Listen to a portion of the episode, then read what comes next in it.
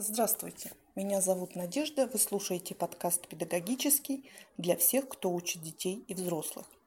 Сегодня поговорим о профориентации дошкольников. Профориентация призвана не только познакомить с миром профессий, но и подготовить ребенка к самостоятельной жизни. Заниматься этой работой необходимо постоянно. Только тогда она станет единым органическим процессом и принесет ожидаемые результаты – Важно заинтересовать и привлечь к этой деятельности родителей. Через публичные лекции и индивидуальные консультации донести до них значение профориентационной работы. Задачи профориентационной работы в детском саду. Для каждой возрастной группы определены конкретные задачи, реализация которых приведет к осознанному отношению к труду и расширит знания о различных профессиях.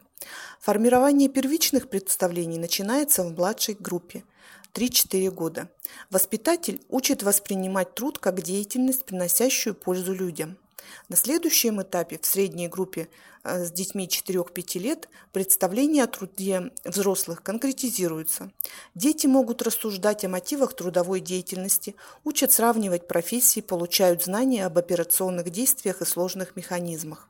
В старшей группе с детьми 5-6 лет а, ведется знакомство с миром профессий. Продолжается и особое внимание уделяется творчеству композиторов, писателей и художников.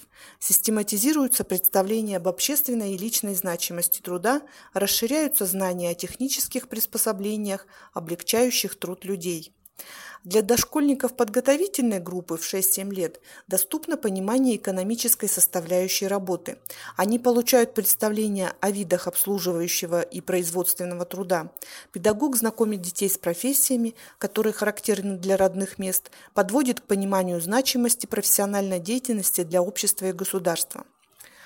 Методы обучения и воспитания, которые можно, может использовать воспитатель. Представления детей о профессиях основываются на, на, на наблюдении за действиями взрослых. Тематические занятия экскурсии, профессиональные праздники способствуют развитию дошкольников. Большое значение имеет воспитание словом. Через беседы и чтение художественной литературы дети получают знания об окружающей среде.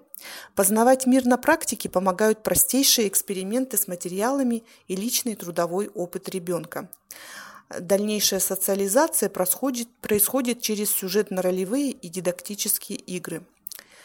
Старших дошкольников увлекает приключенческая игра, игра-квест.